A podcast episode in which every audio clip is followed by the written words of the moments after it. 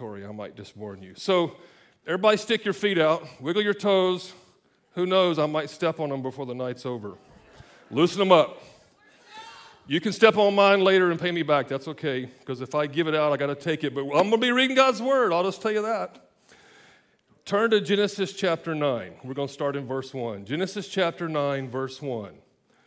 And it's our kind of starting over point because last week was the ark from Pastor Bob. So in verse 1 it says, 9 1, then God blessed Noah and his sons. We'll come back to that, blessed his sons in a minute.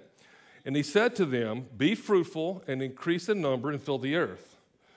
Well, one reason I chose the title, that exact blessing was given to Adam and Eve back in chapter 1. I'm not going to make you turn there, but here's what it said. It's Genesis 1 28 it said, God blessed them, Adam and Eve, and he said to them, Be fruitful, increase in number, fill the earth, and subdue it. Subdue the animals. So it's a redo of that same blessing. God has not forgotten what he said. He's just now given the same blessing and challenge to Noah fill the earth, be fruitful. Let's read a couple more verses. Verse 2. It says, The fear and dread of you, in other words, you humans, will fall on all the beasts of the earth and all the birds in the sky, on every creature that moves along the ground. On the fish in the sea, they are given into your hands. It ties into that whole subdue verse that Adam and Eve got. But it really, it's a blessing um, if you think about it. God is blessing us, humanity, mankind. He made the animals afraid of us. Think how many big animals are out there lions, tigers, and bears, oh my. They're afraid of us. They could eat me alive and you too, but God put fear to protect us. But also, it should show you how fair God is. He's making them afraid for another reason we'll see in just a second in verse 3. He, he's being equal. Let me read verse 3. It says, Everything that lives and moves about will be food for you. He's making them afraid of us so we don't easily catch them and eat them. So he's just keeping like a level playing field, is how I would put it. And by the way, this is the first documented verse, let me say that again documented verse, where man is given permission to eat animals. Now, did they back in chapter 3 through 8? We don't know. In other words, did Adam eat meat? I don't know. I will tell you, though, over in Revelation, it says the animals are going to eat straw, so it makes me think maybe not. I don't really know. And then some people have wondered well, they were sacrificing animals, yes, but did never say they ate them. They might have, might not. We don't know. Does it really matter? No. Let's keep moving. Let me read the other half of three, then four with it. It says, Just as I gave you the green plants, I now give you everything. And because of that everything, you know, now I give you everything. I think it's probably a new thing personally, but that's just me. But in four, it says a little kind of a shift in tone here, a little shifting gears. It says, But when you do eat these animals, but you must not eat meat that has its lifeblood in it. Lifeblood. Because in the Bible, in Scripture, blood is very important. The blood of the lamb, that's pretty important, right? But if you look up in like a word search, there's ways you can search how many different ways a term is used in the Bible.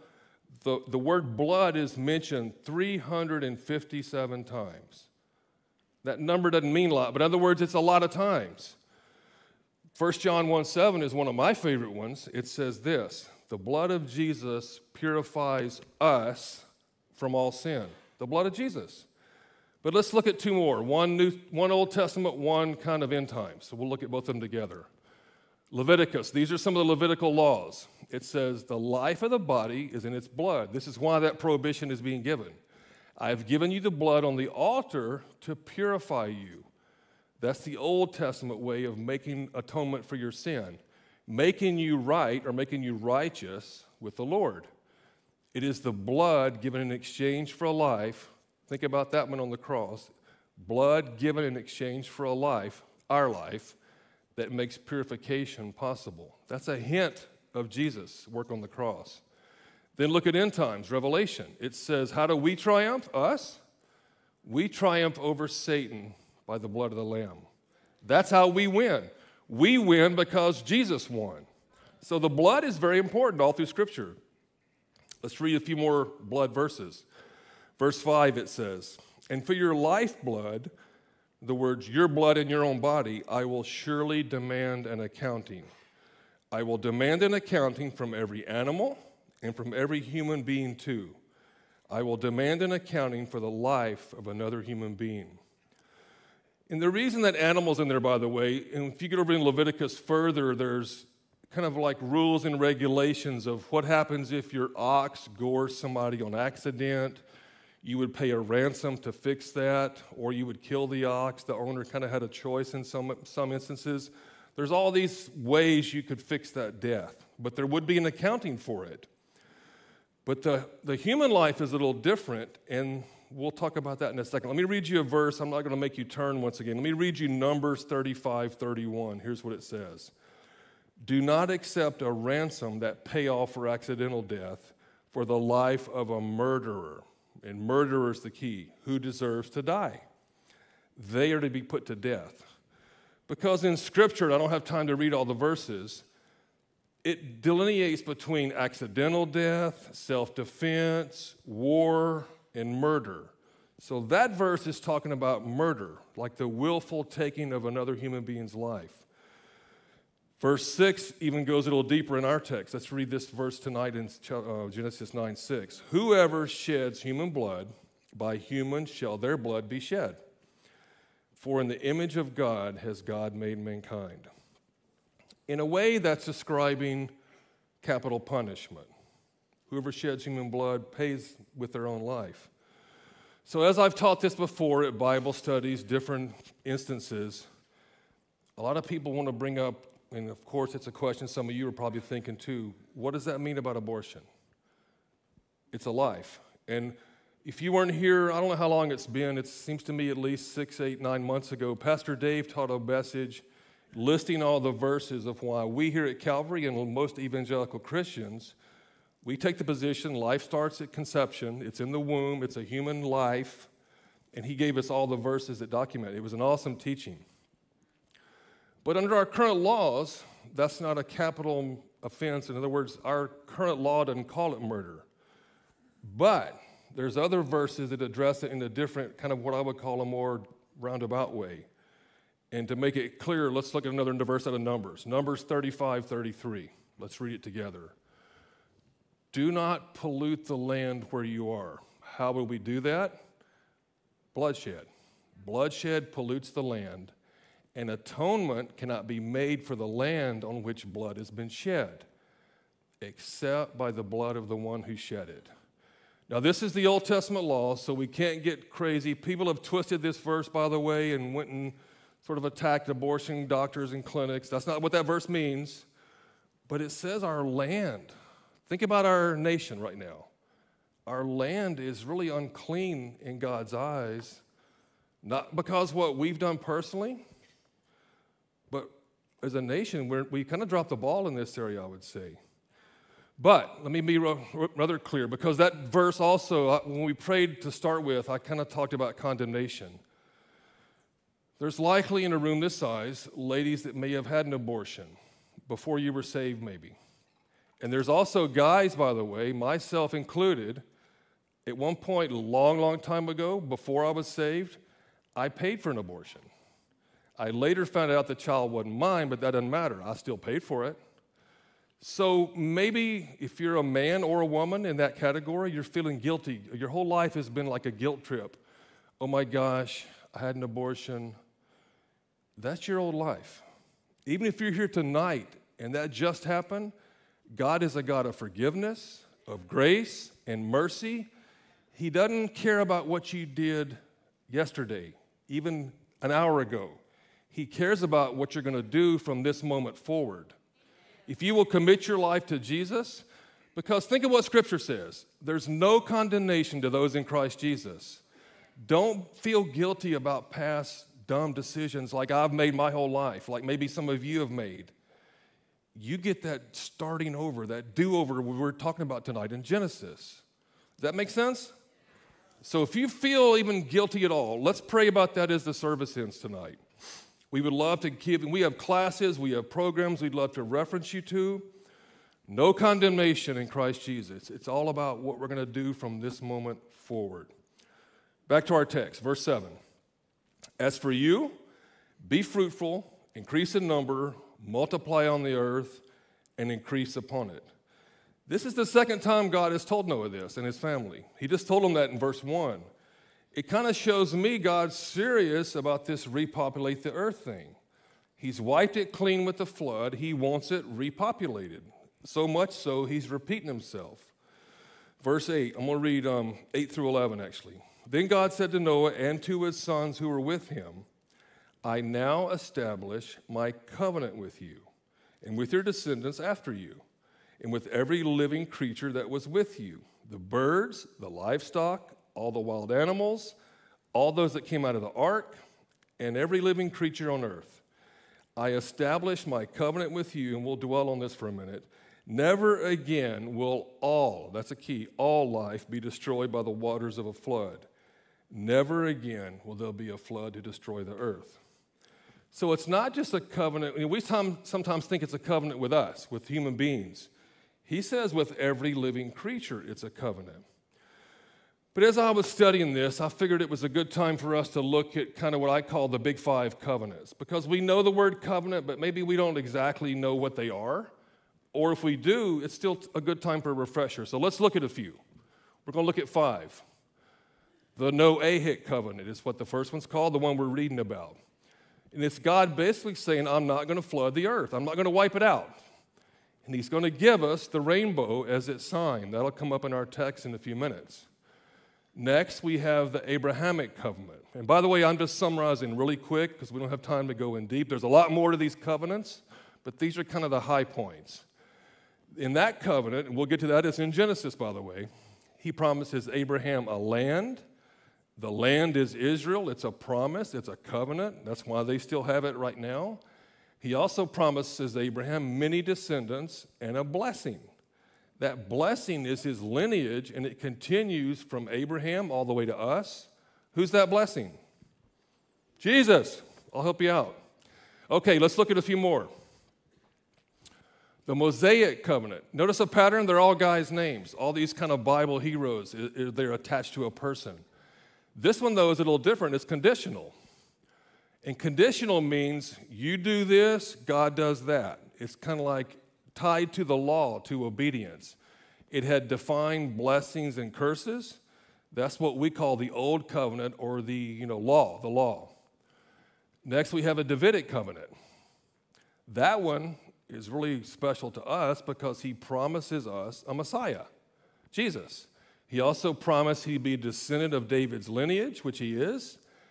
Here's the best part He's going to reign forever, and his kingdom will last forever. And if you follow him, you'll be in it. Hallelujah. Yes. Let's see one more. This is the best one of all. It ties into the Davidic covenant, but it's really what we call and teach here as the new covenant. This one's Jesus. He promised us to forgive all of our sins through a mediator, the Messiah. We know that Messiah is Jesus. And also, remember the veil was torn? God's people will also, on this covenant, have direct, intimate, personal access 24 7. We don't need a man. We don't have to go to the Holy of Holies one day a year with a rope around our leg and hope he doesn't die in there.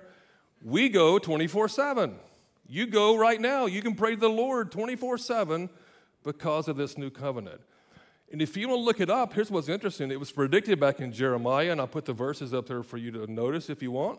It's Jeremiah 31, it's 31 through 34 of the verses but it took effect. It was predicted in Jeremiah, took effect on the cross.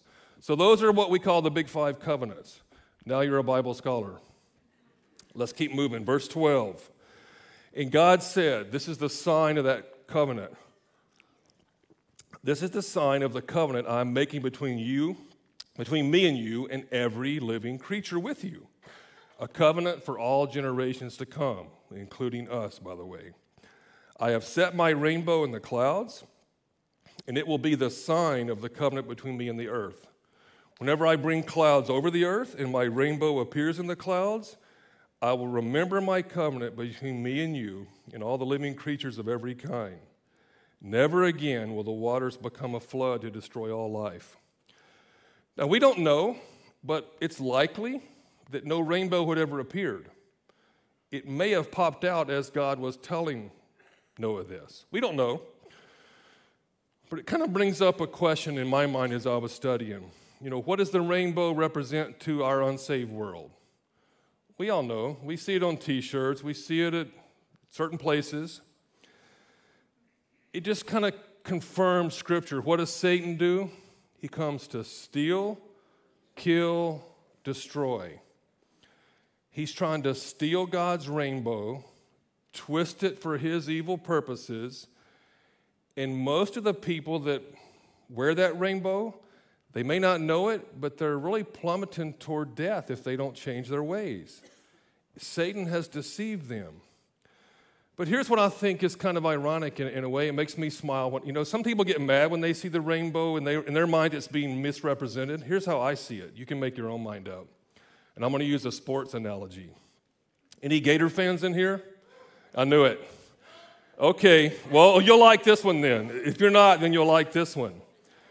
When people misrepresent where God's rainbow and they're living an inappropriate lifestyle as far as the Bible goes, it would be like a Gator fan wearing a huge FSU shirt on their back. They're wearing God's rainbow. So when you see it, don't get mad. They're flying the flag of the right team. They may not know that's what they're doing, I just, that's how I see it. And it makes me kind of smile. See, now you're laughing. You get it. They think they're on one team, but they're wearing the flag of another. It's God's rainbow. You can't change that. God's word never changes. It's His rainbow, clearly. Just because you wear it wrong doesn't mean it's not His anymore. So let's circle back to us, though. Let's go back to us. What should the rainbow mean to us? Specifically, the one in the sky. Well, it's our first main point if you're taking notes. Whenever we see the rainbow, here's what we should think about. Not just it's cool, it looks awesome, it's beautiful. We should think about God's faithfulness, because He's faithful to never destroy the earth. That's what the sign is. I will not do this again. And His forgiveness. Faithfulness, forgiveness. So, next time you see the rainbow, and in Florida they happen a lot, you know, all that moisture in the air. Just think about how good God is. He gave us a sign of His faithfulness and His forgiveness that I will never do that again. And I forgave the world for acting terribly. By the way, He promised never to bring a flood. Does that mean He'll never destroy it again ever? Well, for the most part, but if we get over to end times, and we're going to read a verse out of 2 Peter that talks about that, there's a thing called the day of judgment. Day of judgment. Let's read about it. By these waters, also the world of that time, what we're reading about, was deluged and destroyed. By the same word, the present heavens and earth are reserved for what? Fire. fire. No more water. He didn't say anything about fire. Reserved for fire. They are reserved for fire, being kept for the day of judgment and the destruction of the ungodly. But then look what 8 and 9 say. Do not forget this one thing, dear friends. With the Lord, a day is like a thousand years, and a thousand years are like a day. I want to talk about that for just a second. You know, a lot of people take those two verses, that 8 and 9, and kind of use them to explain other things that they're really not intended for. If you look at this passage, you know, scripture has to be in context. A day is like a thousand me- years means the day of judgment. In other words, God is not slow. It's taken a while. It's not a reason to make all of a sudden a long earth theory up. This is talking about the day of judgment. We can't just cherry pick that verse and go land it over somewhere else and try to explain things it's not meant to explain. Scripture interprets Scripture, but it's always in context. Because I think Pastor Davis said this before in here. There's one meaning, many applications. A lot of applications, but one meaning. The meaning is the day of judgment is what's going to be like a thousand years. So God hadn't forgotten the earth will be judged by fire someday. Just because it hadn't happened yet, to us it seems like thousands of years. In God's eyes, that's like a day. He will do it when all the people have heard the gospel, He wants to hear it. Then Scripture says it'll come like a thief in the night. So we're supposed to be ready. Are we ready? I hope so. If you're not, come see me at the end of the night and we'll pray about that and we'll get you ready. So let's get back to our text, verse 18. The sons of Noah who came out of the ark were Shem, Ham, and Japheth. It's not Shemp, Curly, and Moe. It's Shem, Ham, and Japheth. Now, I just dated myself with that comment. I hear some people laughing that are my age. They knew exactly who those three names were. Then it goes on to say Ham was the father of Canaan. These were the three sons of Noah. Look what this next part says. And from them came the people who scattered over the whole earth. So all of the earth's population came out of the boat, is another way you could look at it. All nations came from these people, Noah and those three sons. Let's go back to Noah again, verse 20. This is kind of where our story gets a little off the rails, just to warn you. Um, it's one of the most interesting sections of the Bible, I'll say. Verse 20. You to pray for me. Noah, a man of the soil, proceeded to plant a vineyard. When he drank some of its wine, he became drunk and lay uncovered. More on that uncovered later. Inside his tent. Ham, the father of Canaan, saw his father naked and told his two brothers outside. Now, this is the first mention in the Bible of drunkenness because it just said he drank too much wine, he got drunk, and sounds like he passed out, essentially. I just want to read us a great proverb about alcohol because alcohol is a big problem, and we'll talk about that in a second. But let's look at a great proverb describing kind of the attraction of alcohol. Because it starts out looking attractive according to this proverb. Do not look on the wine when it's red, in other words, when it looks all great, when it sparkles in the cup, when it swirls around smoothly. Look what it follows up with. At the last, in other words, in the end, it bites like a serpent. And that's not a hangover, by the way. It will bite you and wreck your life, and it stings like a viper. Then look what it says Your eyes will see strange things, like Noah probably saw some strange stuff. And even worse, your heart will utter perverse things. That shows you what alcohol can do for you. You know, people see it sometime, well, alcohol just relaxes me. Well, if you look up, you know, I am a nurse, some of you know that. Medically, alcohol is a depressant. You know what it mainly depresses, though? Your inhibitions. It makes you do crazy things, utter perverse things out of your heart, your mouth. You'll do things you never intended. You wake up and people have to tell you what you did that was so foolish. People have wrecked their lives. And I'll just use myself as an example. For many years, I used to drink and um, thought I had no problem. My wife told me otherwise, but like a lot of guys, I wasn't listening. I thought I had it under control. But for me, I, I, have a hard problem. You know, some of you might be okay to have one drink of wine. That's not what we're talking about. One glass of wine with, with dinner. But for others of you, you might be more in my category. My one will quickly turn into 21. Like for me, it's super easy to say none. I don't, I don't care. Don't miss it. I don't drink. Give me some bubbly water or some, you know, something else, soda. So zero is super easy for me. Maybe some of you need to think about zero. In other words, is alcohol affecting your life in a negative way? You might not think you're drunk, but is it changing your behavior? Is it changing how you treat people? Is it making you say mean things to your family because of that depression of your inhibitions? Are you not yourself? Because drunk is really like a spectrum. It's not just Noah passed out in his tent. If you're behaving differently in any manner, I would say, it's changed you. And let's go back to what I said about the rainbow. Satan, what's he want to do? Steal, kill, destroy. We have, as Christ followers, who lives in you? the Holy Spirit. You ever wonder why they call alcohol spirits? It's the spirit of the enemy. Everything it does, it, it's a poor imitation of God. If you have the Holy Spirit, some people get the gift of tongues. If you have the gift of the alcohol spirit, you'll speak in tongues all right, but it's a mean, angry tongue that nobody wants to hear. It's a counterfeit of God's gift of the Holy Spirit. And unfortunately, tons of people are deceived by it. If that's you, once again, I would love to pray with you about that. We have two great programs here at Calvary Chapel. We have Celebrate Recovery that meets on Thursday nights. If you're a man, we also have Men's One Step that meets on Wednesday, I mean Monday night. We have programs to help you if that's your stronghold, because all of us have a stronghold. Some people it's alcohol, some people it's pornography, like Brian talked about. Some people it's gambling, some people it's video games. Maybe it's anger, maybe it's gluttony, maybe it's rage. It could be a lot of things. God promises freedom, though, through the Holy Spirit. He wants us to be free, free indeed. Back to our text. I'm free from my soapbox for a second. Okay.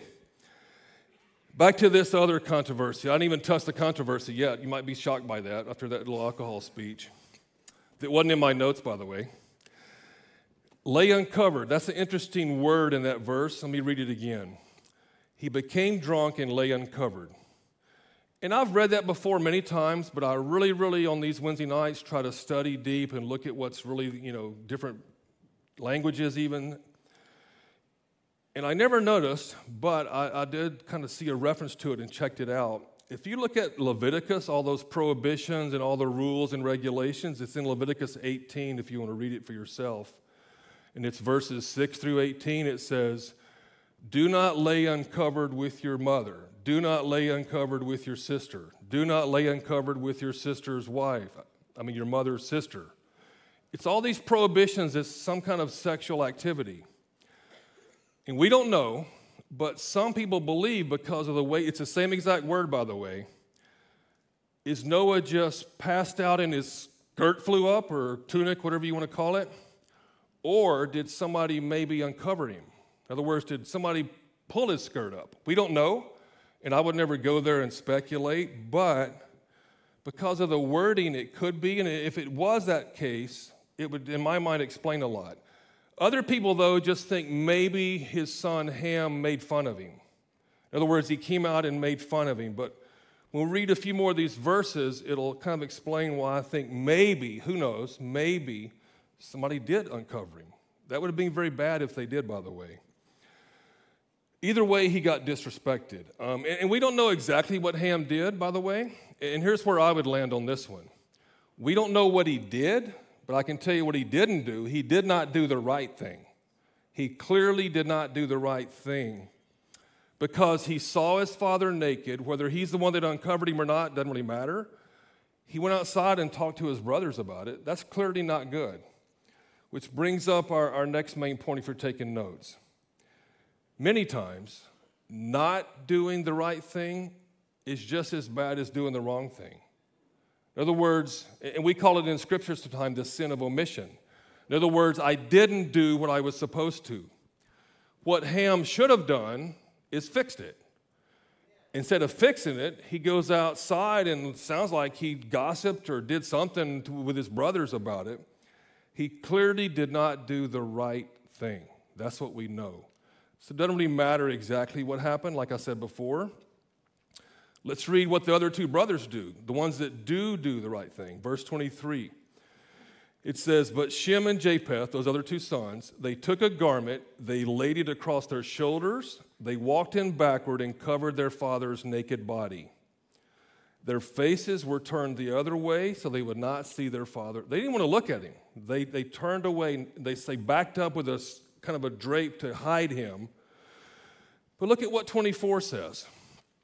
Now, I'm reading the NIV, so I'm going to read that translation. He, it says, When Noah awoke from his wine, from his drunken stupor, he found out what his youngest son had done to him. But many, many other translations say, When he awoke, he knew what his son had done, had done, but he knew it which makes me think maybe he knew, hey, I went to bed, I was covered up, and now I'm not. Something happened. I don't know who did it, but it's probably that dang ham. So look what he says next. And by the way, when I looked at the Hebrew, the Hebrew word for that, what happened when he said something was, I knew what he, he had done, it's what we would call in English an action verb. There's an action insinuated by the Hebrew word they use like some sort of action happened. Maybe, once again, uncovering, who knows? But look what his response is, verse 25 Cursed be Canaan. not Ham, we'll get to that in a second, cursed be Canaan. The lowest of slaves will he be to his brothers. So, why did Canaan get the curse and not Ham, who actually did it? You remember, Ham's the one that saw him. He went outside and talked to the brothers, gossiped, made fun, who knows, ridiculed.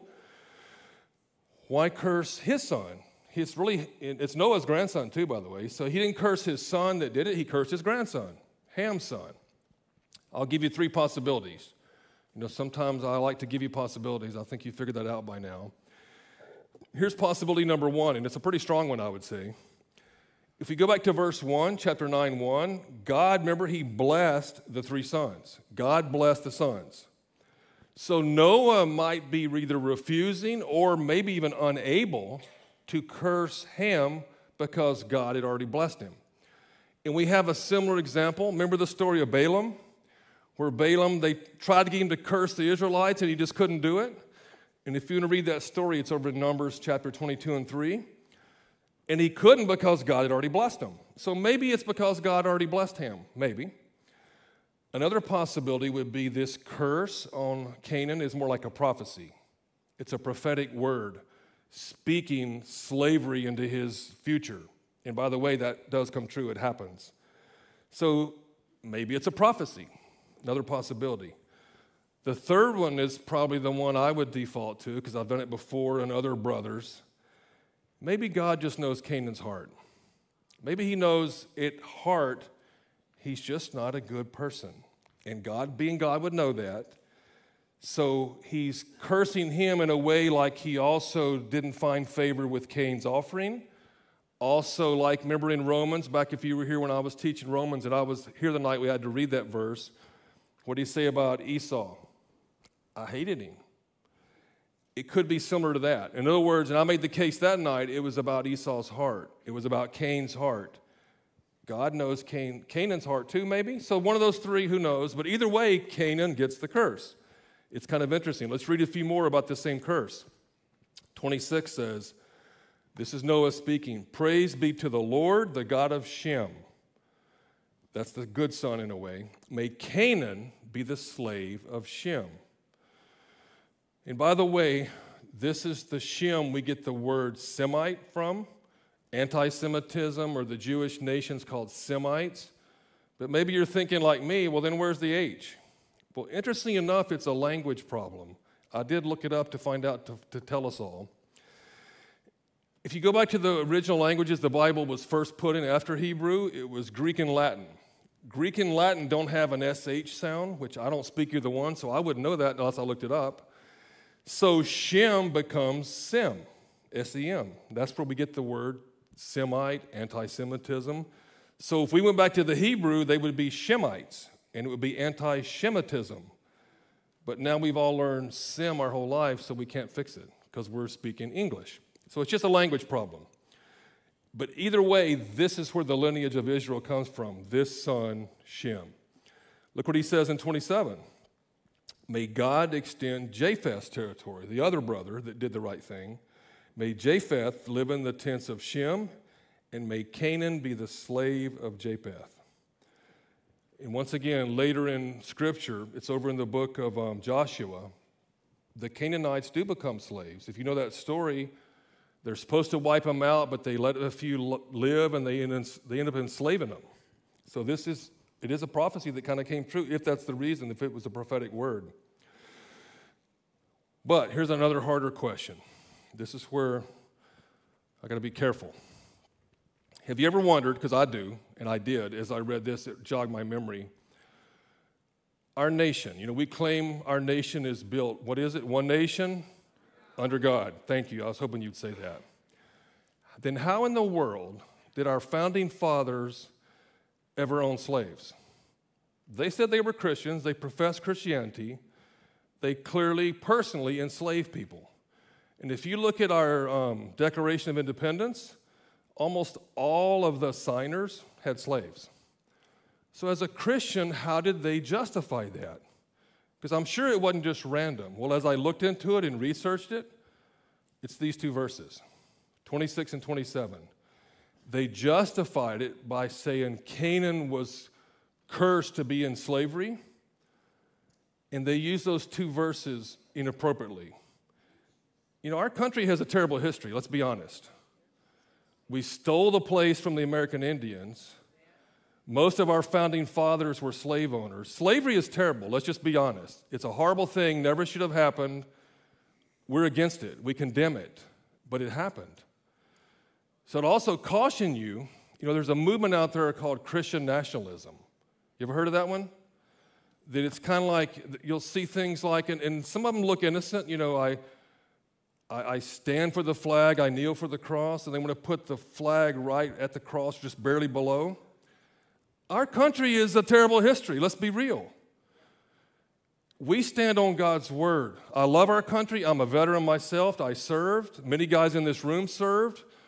I'm not speaking against our country, but our country doesn't have a very rosy past. What does our scripture, our word say? Does God ever condone that? He cursed Canaan specifically for a thing he did. He never gave a blanket approval of slavery. Now, there's a different thing that I've heard Pastor Dave speak on, like indentured servitude, where the Israelites, they would kind of sell themselves for seven years willingly to pay off debts. That's not the slavery we're talking about. This is outright real slavery, the same ones our founding fathers practiced. And by the way, if they were trying to justify their behavior with a Christian verse like these, in Scripture, the, the Jubilee year is the seventh year. You free everybody on the seventh year. Do we do that? No. We have a terrible history, let's be honest. That's why we stand on God's word. Much as we love our country, this overrules it. It just does. So don't ever forget our messy past and try to sugarcoat it because I'm sorry, those guys behaved terribly. They just did. Which brings up our, our third main point, and it's a play off an old nursery rhyme. Remember this one? But it wasn't so hot either, by the way. I like, this is sort of my version brown, olive, black, and white, all are equal, equal, equal in God's sight. God is never a fan of discrimination, never. That's why I love this church. I look around this audience right now, I see all shades of that same main point brown, light brown, dark brown, olive, white, black. And I love all of you. All the pastors do. This is a picture of what heaven's to look like. Heaven is not to have sections. We should get started down here. So, God is about equality. We are all equal in His sight. What does Scripture always say? It's all about, what is it? It's not about the appearance, it's the heart. He cares about our hearts. All our hearts are the same color, all of them.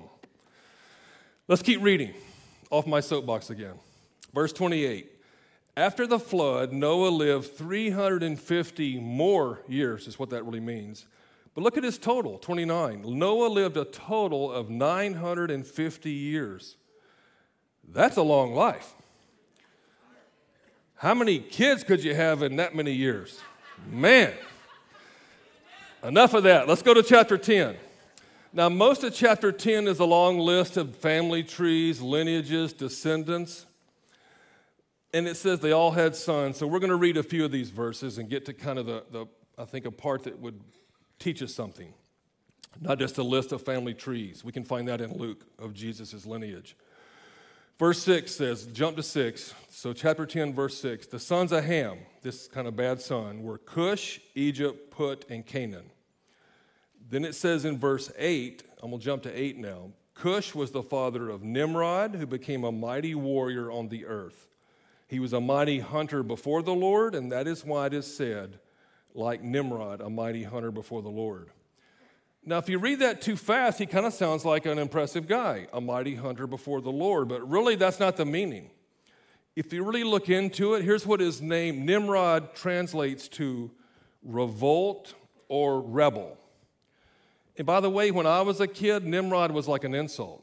It was like moron. You, Nimrod, but you never hear that again unless it's a Bible verse. So most of you young people never even heard the name until tonight, probably. But he's not a good guy. He was a mighty hunter. He started with animals, but later he hunts men. He's a mighty murderer, is a better way to read that. He was very strong physically, but he was even more strong in wickedness. He's a super wicked guy. He's known, if you look up his history, as the world's first tyrant. But Jewish history, not our Bible, but Jewish history goes a little deeper. And what they say about him, they say because of Nimrod specifically being a tyrant and like the world's first dictator, essentially, that men began to trust in Nimrod and themselves. It was all about self, not God. And Nimrod was the key reason. He told people, don't obey that God, obey me.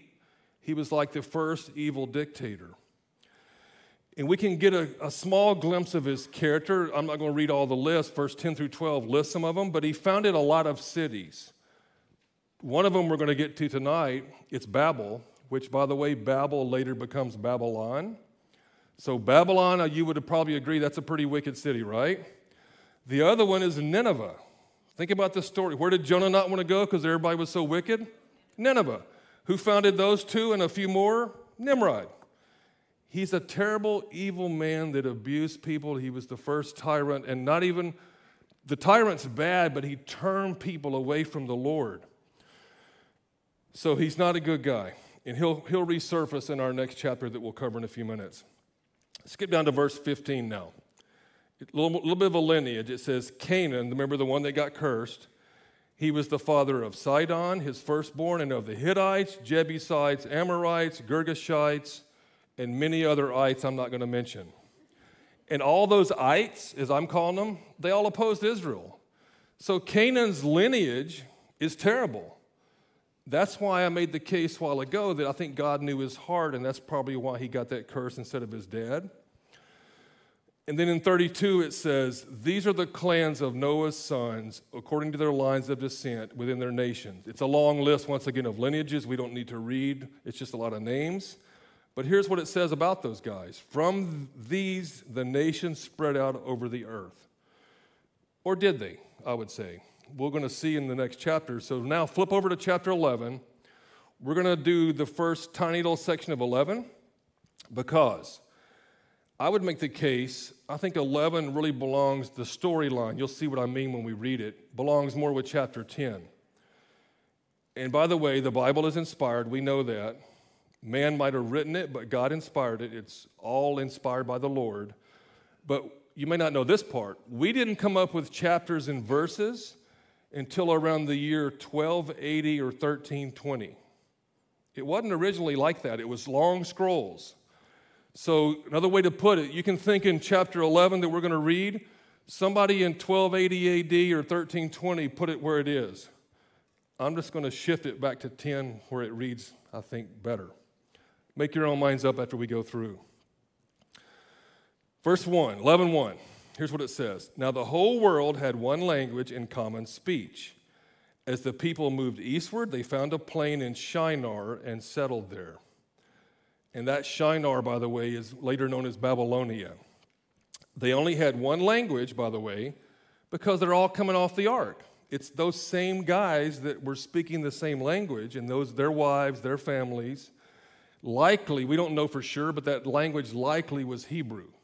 They were all speaking Hebrew because that's what they spoke when they got on the boat, we think. Or the ark. I keep saying boat, but you know I mean ark, by the way, right? But remember back to 9, God said, spread out, multiply, fill the earth. Did they? No, we just see they stopped in Shinar and settled there. But then let's read some more, verse 3 and 4. They said to each other, these people that have now founded a city, Come, let us make bricks and bake them thoroughly. They used brick instead of stone and tar for mortar. Tar for mortar. I'll touch on that in a second.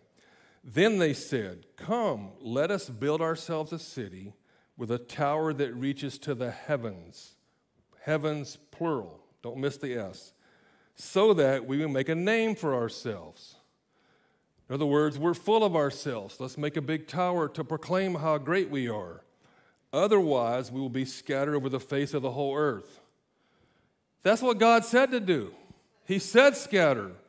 Now you see what Nimrod is telling people don't scatter, build a city, build a tower, do like I'm doing. But think about why you would use tar as mortar in a tower. Does that make any sense to you? Well, let me help you out. Tar, or pitch as it's sometimes called, is what Noah waterproofed the ark with. Why would you waterproof a tower? Makes no sense, does it? It does if you don't believe in God and you don't trust His rainbow. I've got to make a waterproof tower in case that flood comes back. That was man being man selfish. I'm going to build a waterproof tower in case that ever happens. It's not trusting, not listening, not believing in God with his rainbow.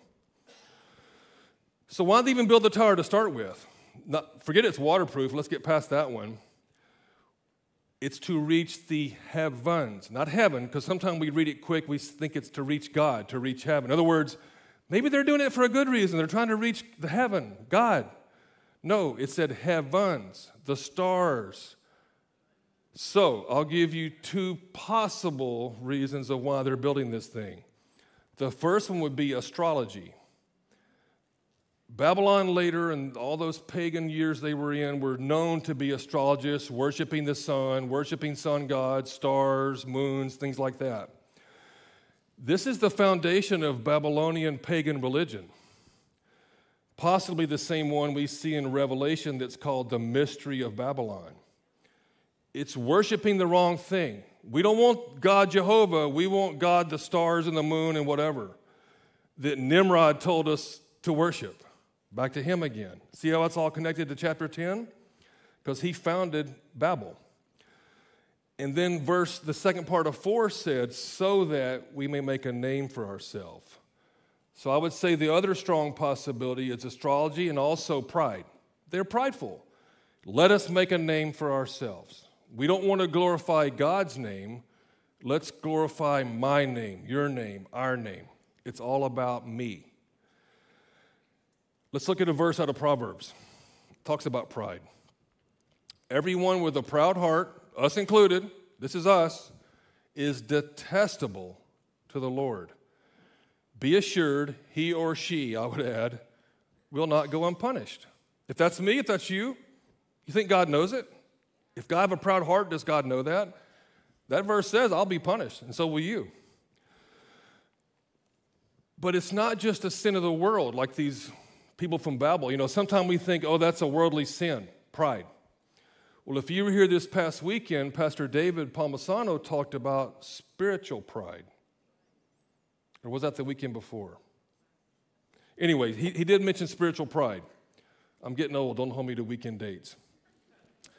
Christians can have spiritual pride. They can. And we have to be on guard for it. In other words, look at me. David mentioned a great case. I'm serving, I'm doing all this great stuff for God. Why aren't you? And we kind of judge each other. We're prideful about how great we look in God's eyes because I must be looking great because I'm ushering, I'm greeting, I'm parking cars, I'm, in, I'm doing day of compassion. Look at me. That's spiritual pride, which brings up our fourth main point if you're taking notes. God hates all forms of pride worldly pride, spiritual pride, and just like that verse in Proverbs said, He will discipline us for having it, even us believers. Back to our text, verse 5. So we have to be on guard for pride. We'll pray about that maybe at the end. Verse 5 says, though, let's finish our Tower of Babel story. God sees what they're doing.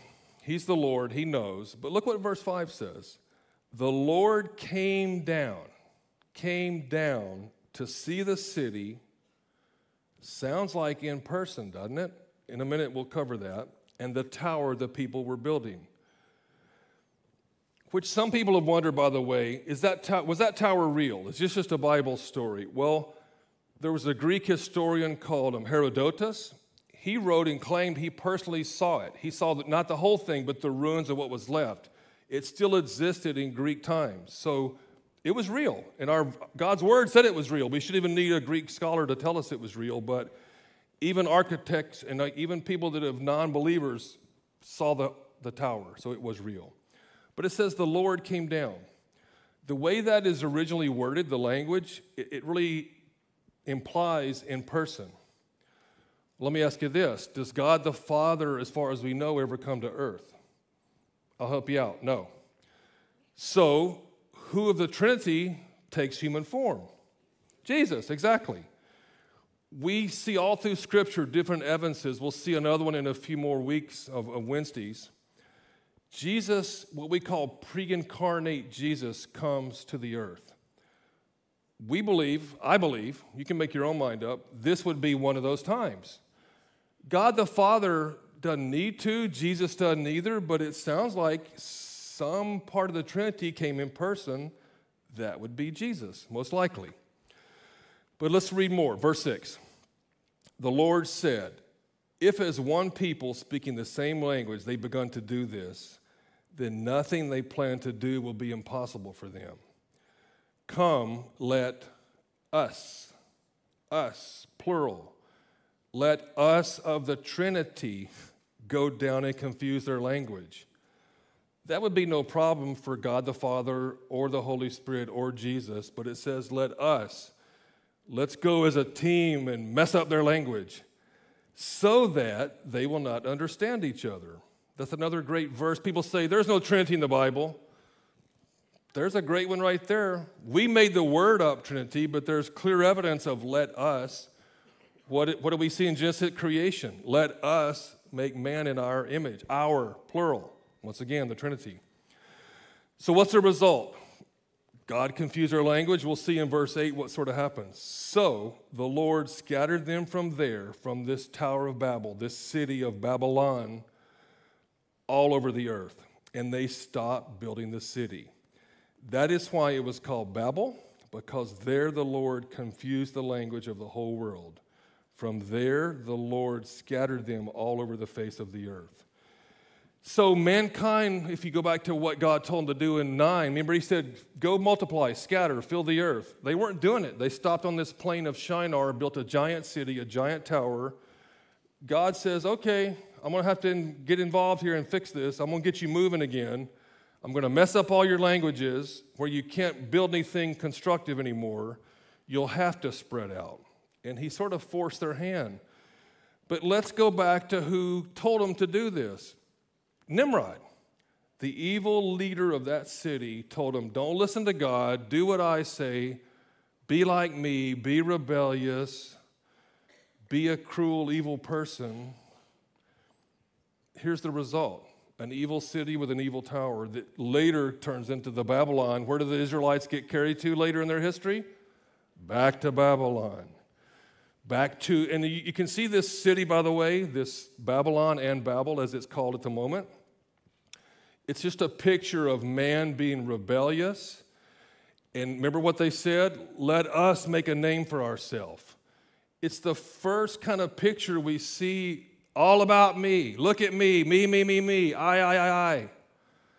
That goes back to Nimrod. See, he's not such a mighty hunter, is he? He's really a terrible person. But God knows. That verse we just read said God will judge him for his pride. He's taken care of. But God took control because God's in control, is He not? He's now steering humanity to spread out, fill the earth. So, next week, the good news is we finally get to Abram, or Abraham, as he'll turn into later. So, we're through with some of the controversy. Whew. Next week is just Abram. So, let me pray. But let's kind of let's bring this whole thing back together. Maybe tonight at one of these moments, you felt like, you know, yeah, Dave, that was me. Maybe you're feeling some condemnation for some past bad decision you've made. Maybe you've read that verse of Noah drinking and realized, yeah, maybe I do drink too much. Maybe tonight's a good night to give that to the Lord. Or maybe you've been like, not like Nimrod, but you've been doing some things in a way that wasn't glorifying the Lord, it was more glorifying yourself, or for selfish reasons, you weren't fully committed to the Lord. If that's you, maybe you're watching online, maybe you're here in the comments, let's just pray. But if you need to accept Jesus for the first time, maybe tonight has convicted you, I have got to get right with God. Please come see me. We'll pray together tonight. It's a simple prayer. and God will forgive anything and everything that you've burdened yourself coming in the door with, and can, you can leave here in complete freedom tonight. So let's just pray for that. Lord, tonight we've learned in more ways than one what not to do. Lord, help us um, be like those two good sons that Noah had and do the right thing. But Lord, we're just weak people, like some of these guys in these stories, weak men and women that love you, but we just fail to make mistakes, um, even though we don't want to. So, Holy Spirit, help us change. Help us be more like Jesus. And we need your help desperately to do that, Father. So, Lord, once again, tonight, if anybody is condemned or struggling, I pray you would lift them up, encourage them, restore them. And if any that still needs you, Lord, convict them to pray that prayer and leave here in complete freedom. We love you. We thank you. Praise Jesus for our salvation. In your name we pray. Amen. See you next week. And if you need Jesus, let's talk.